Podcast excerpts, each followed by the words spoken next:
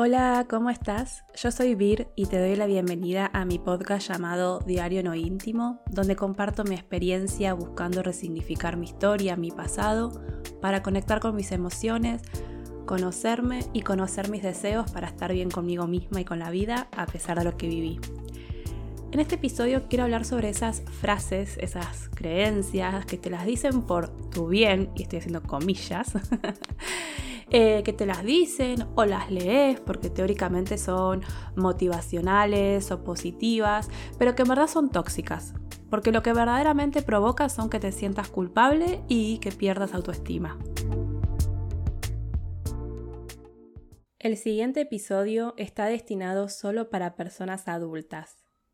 También hago esta aclaración porque voy a hablar sobre temas que te pueden sensibilizar y quizás estás en un momento en el que preferís no escuchar sobre temas sensibles. Si es así, pone pausa y hace o escucha otra cosa que te haga sentir bien. Y si te quedas escuchando el episodio, gracias, muchas gracias.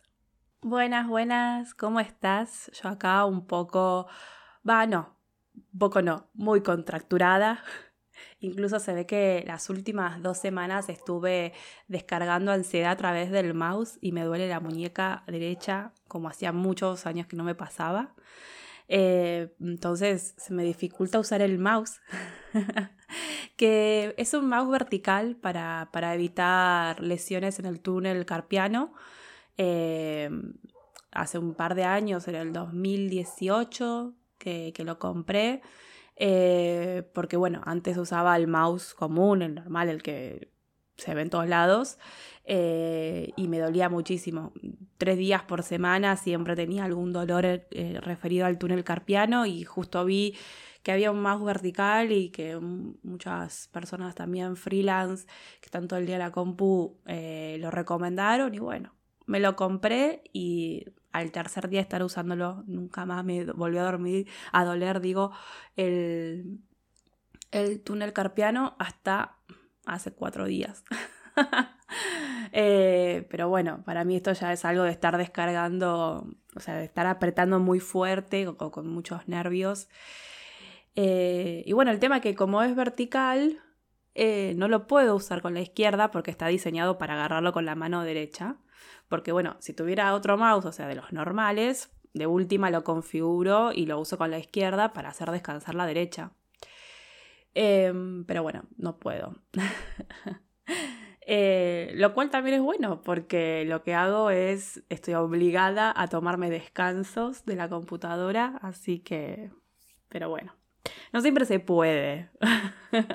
y también es un tema porque eh, yo trabajo con la computadora, pero también, por ejemplo, hago este proyecto, llevo adelante este proyecto con la computadora. Entonces, no todo es trabajo, trabajo cuando estoy enfrente de una computadora y entiendo que las personas que conviven conmigo eh, les cuesta, porque a veces me ven, eh, no sé, haciendo algo para este proyecto y es como otra vez en la compu no, pero no estoy trabajando.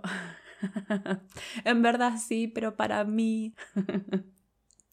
pero bueno, ya veré cómo, cómo, lo resuelvo. Si no, bueno, tendré que buscar eh, un mouse normal y, o uno vertical, pero para izquierda. No sé si existe. Debería existir. Em, es una habilidad lo de poder usar cualquier mano para hacer diferentes actividades. Y, justo hablando de esto, la semana pasada me recomendaron un libro de Lucia Capaccioni, Capaccione, creo que lo, estoy pronunciando mal, perdón. Pero bueno, que es sobre el poder de tu otra mano, pero que acá en Argentina no se consigue. Eh, lo vi en Book Depository, pero es que, bueno, igual no me lo compré porque me puse un límite para comprar libros, porque ya tengo 10 libros que me compré en los últimos 3 meses y no leí ninguno porque sigo con el libro de África Madre de, Laura Sarino. Eh, así que me dije, eh, bueno, hasta que no termine al menos 5 de los libros que ya me compré, no voy a comprar más. Bueno, salvo que vea que alguien está vendiendo, eh, no sé, este libro que no se consigue acá en Argentina usado o a buen precio y bueno, voy a aprovechar. Pero bueno, por lo que leí En el libro, Lucía comparte cómo usando el lado, eh, el hemisferio derecho de tu cerebro, te conecta con tu creatividad, por ejemplo. O sea, como que tiene un montón de beneficios eh, usar tu otra mano. Y me re llama la atención porque yo hago un montón de cosas con la izquierda. Incluso escribo con la izquierda. O sea, hay un montón de tareas que para quien es diestro o diestra, la manera en la que hago las cosas está mal porque así lo hacen las personas zurdas y yo escribo con la derecha. O sea, no me están pudiendo ver, pero estoy como revoleando los ojos para arriba porque me acuerdo de cada vez que me han dicho eso y es como, oh, déjame hacer como yo puedo y quiero. Pero por ejemplo, agarrar la pala. Ay, me río porque acá en Argentina, bueno, sobre todo en Buenos Aires, esa expresión la usan para insinuar que no trabajas. Justo fui con ese ejemplo, pero bueno. Cuando uso la pala para trasplantar alguna planta en mi jardín, la uso al revés de cómo la usan las personas diestras. Y claro, yo me acuerdo que hace muchos años, por ejemplo, para mi pareja, eso estaba mal. Y teníamos peleas porque él me decía cómo tenía que agarrar la pala y yo le decía que así no podía, que, tenía que, que yo podía usar la pala de la forma en que yo la agarraba. Eh, lo mismo el serrucho, lo mismo el destornillador, la guitarra lo mismo. O sea, intuitivamente me das una guitarra y yo la agarro al revés. O sea, la agarro como la agarran las personas eh, zurdas. Y las pocas veces que me quisieron enseñar fueron medio traumáticas, porque también se daba esto de, bueno, pero si vos escribís con la derecha deberías usar la guitarra así. Y no, no me es cómodo. Y después, no sé, cosas como batir, amasar, eh, o sea, cosas que se esperan que las haga como diestra y me es más cómodo hacerlas como zurda. En fin, quiero leer el libro de, Lucía eh, y sobre esto porque durante mucho tiempo me consideré que estaba mal o a contramano, cuac, eh, por no usar la derecha en todo. Y ahora, por lo visto, hay una serie de investigaciones que hasta demuestran los beneficios de usar tu otra mano en determinadas actividades. En fin, que ya me fui por las ramas, porque este episodio voy a hablar de las frases lobos disfrazadas de cordero, o mejor dicho, las frases positivas y motivacionales y estoy haciendo mil comillas con las manos, pero que en verdad son frases tóxicas y que lejos de ser positivas generan malestar emocional. Frases que nos han dicho desde que somos niñas y después nuestra mente se encarga de repetirnos esa frase cada vez que puede. La semana pasada compartí en Instagram una foto de, un dibujo que hizo Gabuleta de tienda de filigranas. Eh, es un dibujo que tiene el nombre del podcast que hace con, con Andy Cookier, eh, que les mando un beso enorme a las dos, que la frase es, está bien no estar bien. Y me parece una gran frase. O sea, una gran frase que a mí me ayudó muchísimo cuando la leí, allá por mayo del 2020, cuando empezaron con el podcast. Porque claro, todas las frases indican que tenés que estar bien y, esta es como la antifrase. O sea, para mí es genial. A mí lo que más me gustó de la frase es que esto de, no sé, encontrar una frase que me permite estar mal o estar como quiera. O sea, como que si no estar bien, también está bien. Bueno, sí, eso dice la frase. Pero es que a mí me ayudó esa frase. O sea, de hecho la tengo en el telgopor eh, que tengo arriba del escritorio para, para verla cada vez que lo necesito. Eh, porque a mí me ayudó a sacarme una carga negativa cuando no me siento bien, cuando no, eh, no me siento con ganas, cuando, no sé, siento que no vale la pena, siento que nadie me entiende, me siento sola. Eh, ya lo conté en episodios anteriores. Al ser una nena sobreadaptada y que siempre tenía que complacer a las demás personas, eh, no estaba permitido que yo esté mal, me sienta mal, esté enojada, esté malhumorada, esté con cara de culo, como se dice en Argentina, eh, yo no podía sentirme mal, no podía expresar eh, emociones que, generen eso. Eh, no me lo permitían, no me dejaban estar mal, porque cuando mi padre me pegaba, si yo me ponía a llorar, apretaba su puño bien cerca de mi cara y me decía si quería más para tener un verdadero motivo para llorar.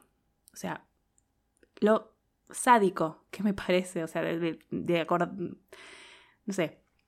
O sea, como si el solo hecho de tener un monstruo de padre que ejercía violencia de todo tipo hacia mí no fuera motivo suficiente para querer llorar todos los días de mi vida. Pero no, yo no podía llorar, porque llorar era peor, hacía que me pegue más, que me insulte, que me falte el respeto. Y después la otra, esa creencia del New Age de que creas la vida que querés y que con tus pensamientos y emociones atraes situaciones a tu vida, que entonces si estás mal vas a traer circunstancias que te hagan seguir estando mal. Entonces simplemente tenés que estar bien. Pero claro, ¿cómo hago para estar bien si no puedo? Y ahí, por arte de magia, los que te recitan que no tenés que compararte con las demás personas, te dicen que te fijes en que hay personas en peores situaciones que vos y que tendrías que estar agradecida de todo eso que no te pasó. Y es súper cruel ese mensaje. O sea, ese mensaje de que tenés que estar bien a pesar de no sentirte bien. Y ni hablar el de agradecer que por lo menos estoy viva, o sea, porque muchas veces es un, ajá, sí, pero ¿a qué costo? Porque hay que tener fuerza de seguir a pesar de todas las heridas y cicatrices que te van a quedar de por vida. Y más viviendo en una sociedad que nos dice que tenemos que ocultar nuestras cicatrices. O sea, estoy hablando tanto de las que se ven como de las que no se ven, ¿eh? Y la prueba diaria de esto es que te pregunten cómo estás y la, respuesta automática es bien, porque nadie quiere escuchar que la otra persona le diga mal. Y ni hablar que hay un listado de las cosas que están como que son válidas para estar mal y las que no. O sea, no puedes estar mal por cualquier cosa. Vamos a ver si el motivo por el cual estás mal está en el listado de cosas que, se que están validadas o no o incluso el tiempo en que puedes estar mal por una situación. O sea, esto de, por ejemplo, un duelo dura un año. No siempre dura un año. ¿Por qué de un año? Más allá de que e, es verdad que si dura mucho tiempo puede llegar a ser un duelo patológico, casi como se le dice en psicología, pero bueno, no siempre. Eh, eh, o sea, cada persona es, es diferente. Y a mí durante muchos años me, cuestionaron que yo siga enojada con, mi padre por lo que me hizo en, mi infancia y adolescencia. Era como que me decían, bueno, ya está, ya pasaron 6, 7 años, ya está, olvídate, disfruta la vida, no vas a poder ser feliz si no, si no perdonás, si no olvidás, seguí adelante. O sea, olvídalo y disfruta de la vida. ¿Cómo se olvida tanto dolor? ¿Cómo se olvida tanta violencia? ¿Cómo se olvida el deseo de tener un padre amoroso?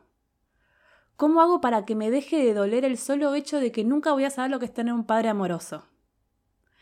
Y sí, hay días que estoy bien, o hay momentos que estoy bien, por suerte cada vez son más, pero hay otros momentos y otros días que no. Y antes no me permitía estar mal. O sea, lo expresaba, o sea, mis verdaderas emociones las expresaba solamente mediante una crisis de angustia o de ansiedad o de ambas. O sea, solo cuando colapsaba mi cuerpo era capaz de descargar tanta angustia y dolor en mi alma. Y en el medio, me tener que bancarme que me digan, no sé, que tengo que ser positiva, que si deseaba con todas mis fuerzas sentirme bien, me iba a sentir bien, que si deseaba con todas mis fuerzas iba a ser feliz, exitosa y no sé cuánta cosa más. Como si fuera una decisión exclusivamente mía sentirme bien. O sea, que dependía de lo que deseaba y pensaba. Como si no existiera todo un mundo exterior que condiciona cómo me siento, lo que vivo y, y demás. O sea, las veces que tuve que escuchar o leer frases del tipo, la vida no es de color gris o negro, es del color que vos quieras. Y perdón, ¿pero acaso el gris o el negro no son colores? Bueno, quizás no, quizás son tonos, pero se entiende a lo que voy. Porque no entiendo esa necesidad de que no pares a pensar y sentir y, y, que dentro de la gama de los colores en los que podemos sentirnos o pintar nuestros días, ponele, el gris y el negro no son opciones. Y está bien. Y ni hablar de las frases de sobrecito de azúcar, como les digo yo, como no sé, eh, levántate todos los días con una sonrisa y tu día será perfecto. Y claro, ¿Sabes los días que me levanté con una sonrisa y mis días fueron una tortura? Los días que me levanté con una sonrisa y me tuve que encerrar en el baño chico de la casa por horas para que mi padre no me pegara con el bate de béisbol. Que mientras él pateaba la puerta y me amenazaba de muerte, yo lloraba pidiendo que alguien me escuche y venga a rescatarme. Y no, nadie escuchaba. Y solo tenía que esperar a que mi madre vuelva del trabajo. Pero eso no significaba que, no sé, en la primera que él pudiera se vengara de mi rebeldía, de esconderme por no aceptar ser su bolsa de boxeo. Entonces, ¿qué pasa? Empiezas a preguntarte por qué. ¿Qué hay de mal en vos? En que por más que te levantes con una sonrisa, tus días no son perfectos. Empiezas a preguntarte, ¿qué más tengo que hacer para que mis días sean perfectos? Y ahí entras en una... Y eso es lo que buscan esas frases. Quebrarte. Hacerte creer que el problema sos vos. Que si no sos feliz, el problema sos vos y empiezan a darte un montón de mensajes disfrazados de motivacionales, de positivos. Otra. No sabía qué ponerme y me puse feliz. Pero qué frase, ay, me genera tanto malestar. Porque es como que decís, yo también me quiero poner feliz. ¿Cómo hago? Y ahí está. Ya con esa pregunta les abrís las puertas para que vengan a querer captarte con el supuesto secreto que ellos saben y que te pueden compartir para que vos puedas ser feliz, pero obviamente tenés un montón de cosas para hacer antes. Y empiezan con toda esa cosa de vibrar alto, que cuando vibras alto todo lo bueno te llega. Ahora yo me pregunto, ¿cómo hace una nena o un nene para aprender a vibrar alto si le, si le vulneran sus derechos? ¿Cómo hace una persona para vibrar alto si le duele el alma? Que aparte, no me estoy deteniendo en esto de qué es eso de vibrar alto. Y ahí entra el tema de los pensamientos, que como dije en el episodio anterior, o sea, gran problema que tuve y tengo sobre los pensamientos es por toda esta cosa del New Age que me metieron en la cabeza cuando tenía 14, 15 años. Me acuerdo cuando todo eso de ser un ser de luz, cuando empezó todo eso de ser un ser de luz. ¿Qué es ser un ser de luz? ¿Acaso me pasó todo lo malo que viví por no ser un ser de luz? Y siempre lo mismo, o sea, terminan haciendo que te sientas culpable de lo que viviste. Y es súper conveniente para esas personas que son responsables de las miserias de otras personas, que se les quite la responsabilidad y que les hagan creer a, creer a las víctimas que lo que vivieron es porque tenían que aprender, vaya a saber qué. Que lo que vivieron es parte del aprendizaje y el destino escrito que firmamos antes de venir a este plano físico material. Sea, yo, yo no me acuerdo, por ejemplo, de haber firmado ningún contrato, ¿eh? Pero durante mucho tiempo creí que sí, me creí eso. Durante mucho tiempo me creí esa mentira y entonces me odiaba porque era tan fuerte el dolor en el pecho que sentía cada mañana que no podía entender cómo mierda había, había afirmado venir a este mundo a vivir todo lo que me tocó vivir. Y que, y también estaba esa cosa de qué mierda más había afirmado que me va a pasar de acá en adelante. O sea, y eso es una incertidumbre de creer que, no sé, si fuiste tan, no sé, tonta, ponele, de firmar venir a vivir una vida que de los tres años tu padre te pegue eh, no sé, vas a, a, creer que fuiste tan tonta de firmar que te pasen cosas peores en un futuro. Y es una tortura, porque tenés miedo a cada día que pasa, porque no sabes qué otra cosa horrible te puede pasar en nombre de venir a aprender. Que aparte, ¿para qué? ¿Con qué fin? Porque yo entiendo que sí, que aprendemos un montón de cosas en la vida. Pero para mí no hay nada bueno, pero nada bueno que puedas aprender de haber sufrido violencia, maltrato, destrato por parte de tus padres. No hay nada bueno de haber sufrido abuso sexual de siendo una niña. No hay nada bueno. O sea, ¿qué cosa buena puedes aprender de vivir eso? Y no me digan, aprendés lo que no hay que hacer. Porque eso lo puedo aprender sin tener que pasar por la experiencia, ¿eh? Lo mismo que no necesito meter los dedos en el enchufe para aprender que la electricidad me puede matar. Entonces, con todas esas creencias de que vos creás tu realidad, de que vos sos responsable de lo que viviste y de lo que vivís, te hacen dudar de vos, te hacen enojarte con vos misma, porque crees realmente que te pasan cosas malas porque sos una idiota que no sabe ponerse feliz. Como si ponerse feliz fuera lo mismo que ponerte una remera, un pantalón. O sea, a mí muchas veces me, me llaman la atención esas frases en las que buscan de alguna forma romantizar la oscuridad de las personas. Frases como que las estrellas no brillarían sin la oscuridad. Como si existiera la necesidad de pasar por mucho dolor para que después, no sé, vibres alto y brilles. Porque a mí varias personas me han dicho que le vea el lado positivo a lo que me pasó, porque podemos llegar a pensar que de esa forma logré desarrollar la habilidad de escribir y expresarme como lo hago. Y la realidad es que tampoco vamos a saber si yo hubiera podido desarrollar la habilidad de escribir y expresarme si hubiera nacido en una familia amorosa. Y después está lo otro. ¿Realmente creen que, si, que, que yo preferiría volver a pasar por todo lo que me pasó vivir solamente por la habilidad de escribir y expresarme?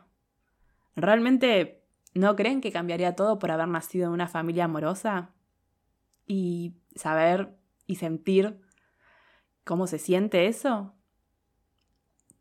Entonces, eh, eso de romantizar la violencia, la desigualdad, las injusticias a través de frases positivas que te quieren consolar diciéndote que todo lo que pasaste para que aprendas y puedas ser feliz y brillar, que con tan solo desearlo se va a cumplir.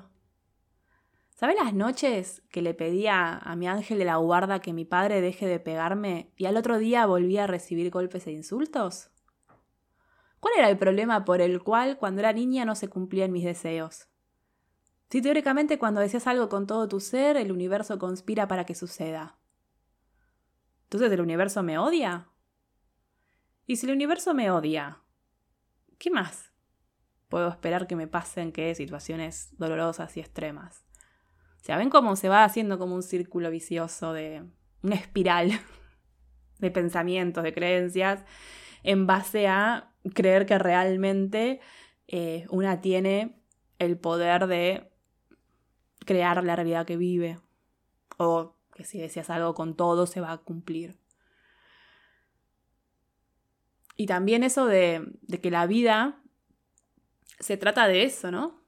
De caerse mil veces y volverse a parar. ¿Qué pasa si me cansé de, de caerme? ¿Qué pasa si me cansé de hacer de cuenta que todo está bien a pesar de caerme una y otra vez? ¿Qué pasa si ya me cansé de tener que hacer de cuenta que no pasa nada? ¿O qué pasa si me cansé de tener que verle el lado positivo a las cosas malas que me pasaron? Yo la verdad estoy, estoy harta y cansada de que me digan cómo tengo que vivir mi vida y cómo tengo que sentir o pensar frente a lo que viví y vivo y siento y pienso. Eh, otro ejemplo, la palabra de moda, soltar. ¿Qué caxo es soltar? ¿Cómo hago para soltar el dolor sin sentirlo? Porque para ser feliz no tengo que permitirme sentir dolor porque eso es vibrar bajo y si vibro bajo se me pegan las malas experiencias. ¿Cómo hago para soltar el dolor? En serio lo pregunto. Siempre que, veo lo de las frases con respecto a soltar, pienso, yo puedo agarrar un lápiz y soltarle que se caiga al piso. Pero ¿cómo hago para soltar lo que siento? ¿Dejo de pensar? ¿Dejo de sentir? O sea, esa frase me está pidiendo que reprima mis emociones. Y sí, por lo visto hay que reprimir las emociones que generan malestar para que solo haya espacio para sentir las emociones que te generan bienestar. ¿Y saben qué? Reprimir no es un camino que se recomienda. Yo no recomiendo reprimir emociones. Yo durante muchos años reprimí emociones y no, no es el camino. Porque hoy por hoy yo puedo sentir emociones que me causan bienestar en la medida que también me permito sentir y experimentar las emociones que me causan malestar. O sea, esto de no reprimo las emociones. Por ejemplo, a mí siempre me dijeron que no podía odiar, que no podía sentir bronca, que eso me iba a traer más violencia y que me iba a generar una amargura en la vida, que tenía que aprender a perdonar y con el perdón iba a encontrar la paz y armonía. ¿Y saben qué? O sea, pasé años de mi vida intentando hacerlo, ¿eh? Y no me sentí tan libre y tan bien como desde el momento en que me permití y me permito sentir todas las emociones. sobre todo las que generan malestar como la ira, la bronca, el enojo. Porque tengo todo el derecho a estar enojada. O sea, ¿cómo no voy a estar enojada si siento que me hicieron venir a esta vida para sufrir desde que tengo uso de razón y que eso condicionó y condicionará mi vida? ¿Cómo no voy a estar enojada si encima que ejercieron violencia sobre mi persona nadie se hace responsable? Es más, por lo visto, la responsable aparentemente soy yo por vibrar bajo o por haber firmado un supuesto contrato estelar antes de materializarme en ser humana. Y si te pones a ver, hay un montón de frases que son como primas entre sí, parecidísimas, o sea, que tienen el mismo mensaje, tienen oculto encima el mensaje, ¿no? Esto que digo, están disfrazadas. Que bueno, cambian un toque las palabras, ¿no? Pero como digo, la idea siempre es la misma, que si querés ser feliz, tenés que ponerte feliz. O que el camino a la felicidad, ¿de qué camino me hablas? Como si la felicidad fuese un lugar hacia el cual estamos yendo. Y si realmente la felicidad fuera un lugar al que estamos yendo, ¿por qué no me das un mapa? O la ubicación del GPS de ese lugar donde supuestamente está la felicidad. Así llegamos y todas las personas somos felices y bla, bla, bla, bla. Hay algo en lo que sí pienso. Y es que, sí, a ver, ahora de adulta yo soy la responsable de mí misma. O sea, ya no soy una nena a la que tendrían que haber cuidado. O sea, fui una nena a la que tendrían que haber cuidado. No pasó. Pero ahora yo soy responsable de mí y de mi bienestar. Y para eso tengo que hacer cosas que me hagan sentir bien.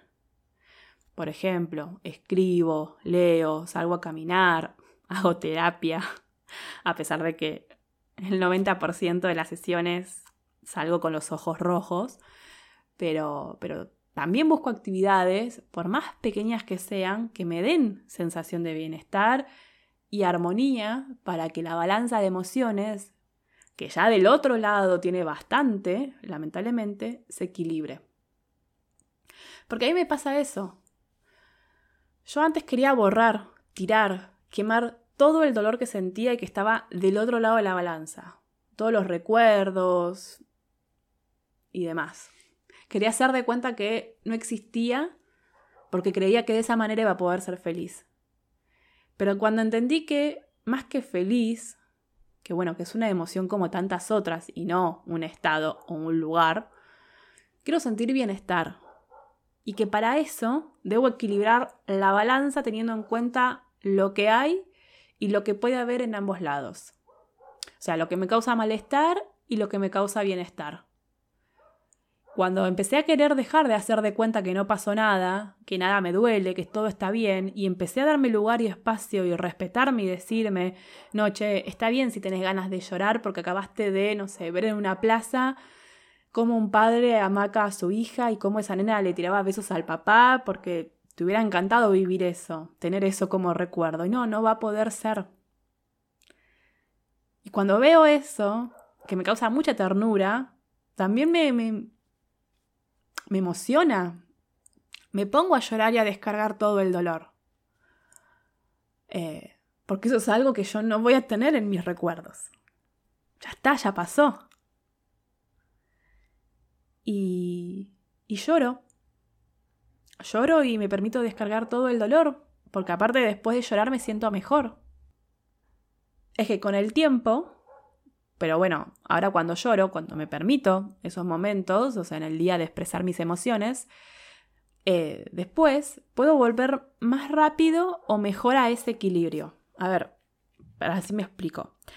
Antes cuando no me permitía expresar mis emociones y las reprimía, eh, o sea, lo que pasaba era que cuando yo lloraba, o sea, que lloraba cuando tenía una crisis de angustia o de ansiedad, eh, esto de mi cuerpo colapsaba, volver al equilibrio, o sea, a sentirme bien, después de esos episodios podía llevarme días o semanas a veces.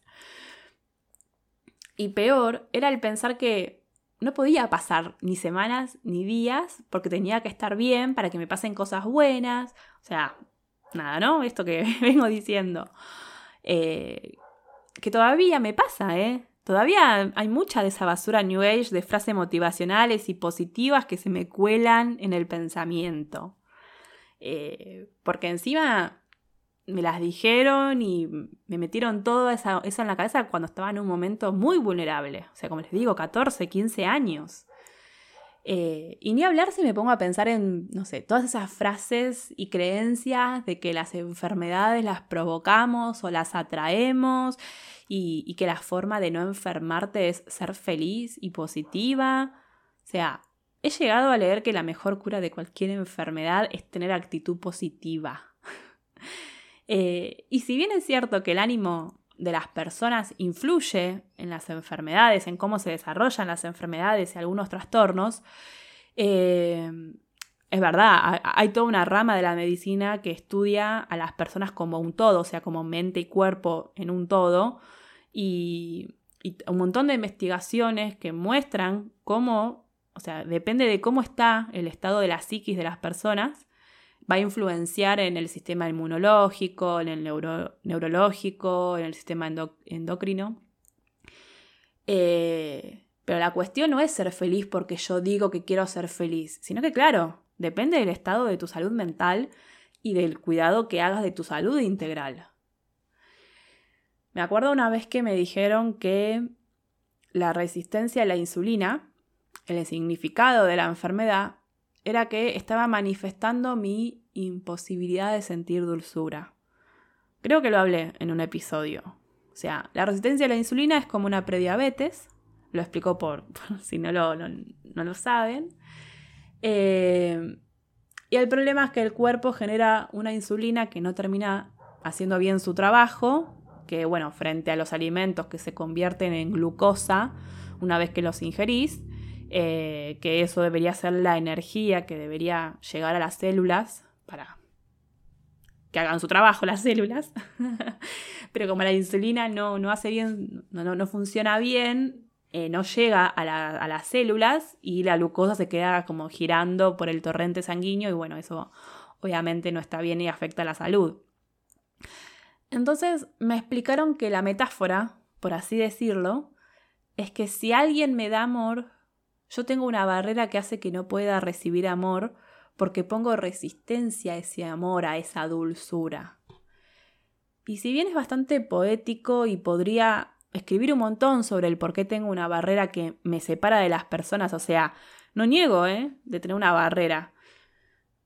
Eh, pero esa barrera la tengo para protegerme de las personas, porque al haber sido criada en un ambiente hostil, violento y cruel, lo que aprendí es a no sentirme segura y que todas las personas son potencialmente amenazas que me pueden hacer sufrir. Entonces sí, muy lindo eso que dicen, de lo que puede tener el significado la resistencia a la insulina o la diabetes.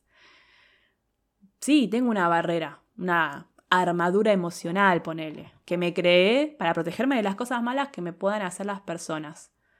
Y bueno, pero ¿saben qué? También esa barrera me separa de las cosas buenas, eh, porque claro, como no confío en las personas, no distingo. Pero no, o sea, eso no tiene que ver con la enfermedad de, de, la prediabetes. O sea, la prediabetes es en gran parte por la genética en mi caso, porque mi padre era diabético. Y otro gran motivo es por la pésima educación y alimentación que, que, tuve y tengo desde mis 12 años.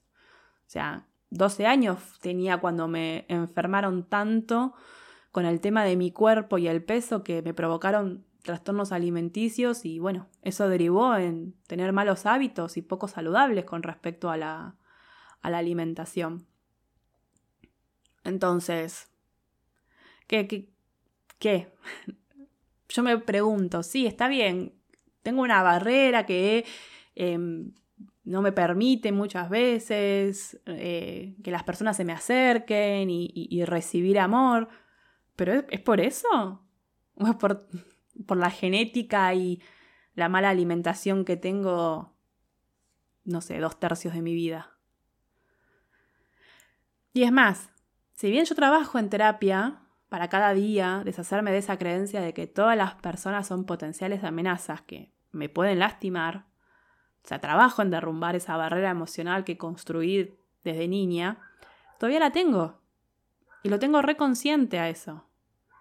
Pero como también hice cambios en mis hábitos alimenticios y ejercicio físico, por ejemplo, en el último análisis de sangre, no, me acuerdo si lo conté, pero en el análisis de sangre que me hice para poder eh, operarme a fin de marzo, tuve unos resultados excelentes tanto en la glucemia como en la insulina. O sea, resultados de una persona que no tiene resistencia a la insulina. Y si bien no sé si voy a poder revertir el cuadro, por eso que les digo que hay una gran cuota de genética, pero por lo menos estoy atrasando el diagnóstico de diabetes y eso es un montón. Pero no es que los valores en sangre ahora me dieron bien porque ya está, ya no tengo resistencia a la dulzura y el amor. Obvio que mi salud física mejora cuando, no sé, también está bien mi salud mental. Pero, como digo, de ahí a decir que la resistencia a la insulina es puramente mi decisión por mantener esa barrera emocional que me hace sentir menos vulnerable a que me lastimen, a mí me parece un montón. Y es más, también... Bueno, no sé si hablar de esto. bueno, ya está, ya lo dije. Ya fue. Me han llegado a decir que tengo un mioma en el útero. Un mioma es un tumor en el 90% de los casos benignos. Pero porque yo no quiero tener hijos. Entonces, como yo no quiero tener hijos y tengo miedo de quedar embarazada porque no quiero tener hijos, mi cuerpo desarrolló ese tumor que ocupa el útero. ¿No les parece demasiado? O sea, yo a veces que me siento sobrepasada de todo esto. Es como que a veces digo, no, no, no puede ser que me estén diciendo esto, no puede ser lo que estoy leyendo, lo que estoy escuchando. Porque de todas esas frases positivas, y estoy haciendo remil comillas, las que más me molestan son esas que, no sé, las que tenés que encontrarle un lado bueno a todo lo que te pasa. Eso de que todo lo malo es por algo, que aprendes, que, que, que trae una enseñanza, porque claro, qué mejor que hacernos creer que tenemos que agradecer por las cosas malas que nos pasan en vez de estar cuestionando por qué nos pasan cosas malas. No vaya a ser, no vaya a ser que cuestionemos todo el sistema. Y ya estoy como Lisa Simpson diciendo que todo el maldito sistema está mal. O sea, como si no viviéramos en un sistema injusto, desigual, violento, como si las cosas malas que nos pasan fueran por arte de magia y no por el sistema en el que vivimos que romantiza, romantiza hasta la violencia infantil y que a base de frases positivas buscan que una no se queje, que no hablemos, porque claro, me gusta cuando estás como ausente. Pero tómatelas. Yo ya me cansé de silenciar el dolor o hacer de cuenta que no me duele. A mí un montón de veces me dicen, ay, ¿por qué escribís sobre cosas tristes? Ay, ¿por qué escribís sobre cosas que te pasaron y que causan dolor y que duelen y que no son lindas? ¿Por qué no escribís otras cosas? ¿Por qué no escribís sobre las cosas buenas que te pasaron? o sea, ahora yo no puedo escribir desde el dolor. No puedo escribir cosas que yo entiendo, podés leer lo que yo escribí y, capaz que lo que lees te hace sentir mal porque genera eso. Obvio que sé que genera eso, yo lo viví. Imagínate como lo, lo, que sé que se siente. Pero ¿por qué tengo que silenciar el dolor? ¿Por qué tengo que hacer de cuenta que no me duele o que no pasó? Porque para mí hacer eso es hacerle un gran favor a la violencia. Porque si realmente creemos que pasar por situaciones de violencia es nuestra responsabilidad o son una oportunidad para aprender vaya a saber qué, terminamos normalizando la violencia. ¿Y sabes qué pasa cuando se normaliza la violencia? Tenés un padre que le pega a sus hijas de 4 y un año durante más de 10 años y nadie de los familiares cercanos hizo nada para detenerlo. Y lo repito porque quiero que se entienda. Eso de que todo tiene un lado positivo o un lado bueno. No, discúlpenme, pero no es así. No hay nada bueno ni positivo de haber sufrido violencia intrafamiliar desde los tres años. Nada bueno de haber sufrido abuso sexual a los nueve años y callarme por 25 años. Nada bueno de crecer odiando tu cuerpo y la vida. Porque hoy podré estar en otra etapa de mi vida en la que estoy buscando llenar por así decirlo, la bandeja del bienestar de la balanza para que todo eso que está en la bandeja de lo que me duele y me pesa no me lleve puesta. Pero insisto, cambiaría todo por tener una familia amorosa. ¿O no? En verdad no cambiaría todo, o sea, mi vida entera. Porque si me decís, por ejemplo, que se me borraría el recuerdo de Pioja, y no, déjame con el recuerdo de Pioja. Y obvio que tan solo mencionarla me iba a emocionar. Igualmente por las dudas lo aclaro, no es que no crea en la felicidad o que no quiera sentir felicidad. Obvio que quiero. Me acuerdo cuando el 8 de marzo del 2018, en la, en la plaza del Congreso, cuando finalizó la marcha por, por el Día de la Mujer, o sea, cuando ese día pude por fin escribir el nombre y apellido de la persona que, abusó de mí cuando tenía nueve años, como una especie de poder denunciar aquello que, que tuve guardado 25 años por miedo. Me acuerdo que al lado de ese cartel había otro con una frase que decía, la mejor venganza es ser feliz. Y durante mucho tiempo la estuve analizando y pensando. Obviamente lo que no me gusta es eso de ser feliz, porque siento que volvemos a lo mismo de las otras frases de mierda. Eh, porque a alguien que vivió tanta violencia no le enseñaron a ser feliz. No le o sea, no sé, te enseñan a tener miedo. Pero igual entiendo el objetivo de la frase. Entiendo justamente eh, para todas esas personas que me hicieron mal, que me lastimaron por acción u omisión, que me maltrataron, me destrataron, que no les importaron mis derechos, que me vulneraron, que me faltaron el respeto. No, no les voy a dar el gusto de verme en el piso. Pero tampoco lo hago por ellos, lo hago por mí, porque quiero estar bien a pesar de lo que me tocó vivir. Que sí, es verdad, no me enseñaron a ser feliz. Y que encima hay mucho mensaje de, de un falso positivismo, de una falsa felicidad que quieren anestesiarte para manipularte. Y no, no les voy a dar el gusto tampoco a ellos. Voy a buscar y seguir buscando el equilibrio y la forma de estar bien sin, sin reprimir mis emociones. De hecho, por el contrario, aprendiendo a experimentar y vivir todas las emociones. Y por eso, la frase está bien no estar bien es una de mis actuales frases favoritas. Y el ejercicio de este episodio puede estar dividido según cómo lo sienta cada persona, cómo lo sientas. Pero por un lado podés escribir y descargarte por todas esas frases que te hacen sentir mal y te responsabilizan por no ser feliz como si fuera algo tan fácil de ser en el medio del caos en el que vivimos. Pero también te invito a que busques una frase que te haga sentir bien, que la escribas bien grande y la tengas a mano para cuando necesites volver a leerla. En el post del blog de este episodio podés dejar tu comentario, ya sea con frases del bien o con esas frases disfrazadas de, positivo y motivación, pero bueno, que en verdad son frases de mierda. Cuanto más podamos sacarle el disfraz a todas esas frases, mejor va a ser. Para así dejamos de sentirnos mal cada vez que las, que las leemos. Y por hoy dejamos acá. Gracias por estar del otro lado, por escucharme, por leerme. Eh, hay episodios en los que no solo la emoción aparece, sino también el enojo, que si bien es algo que siempre nos dijeron que no podíamos sentir, que no podíamos enojarnos, es todo lo contrario. Podemos enojarnos si tenemos motivos de sobras para estarlo. Eh, enojarnos no nos hace que nos pasen cosas malas. Enojarnos no hace que vibremos de una forma que atraigan desgracias. Enojarnos nos ayuda a descargarnos y a trasladar la responsabilidad por las cosas malas que nos pasaron a quien corresponda. Y antes de terminar, quiero invitarte a que te suscribas al newsletter. Eh, como siempre cuento, todos los meses, en los últimos días, envío un correo con pensamientos, ideas, ejercicios, reflexiones que aparecen por fuera del podcast y muy posiblemente el envío de, que, voy a hacer a fin de mayo va, a incluir un montón de frases más que, bueno, que acá no las mencioné. Eh, y para suscribirte dejo el link en la descripción del episodio. Y bueno, nos vemos en el próximo episodio. Chau chau.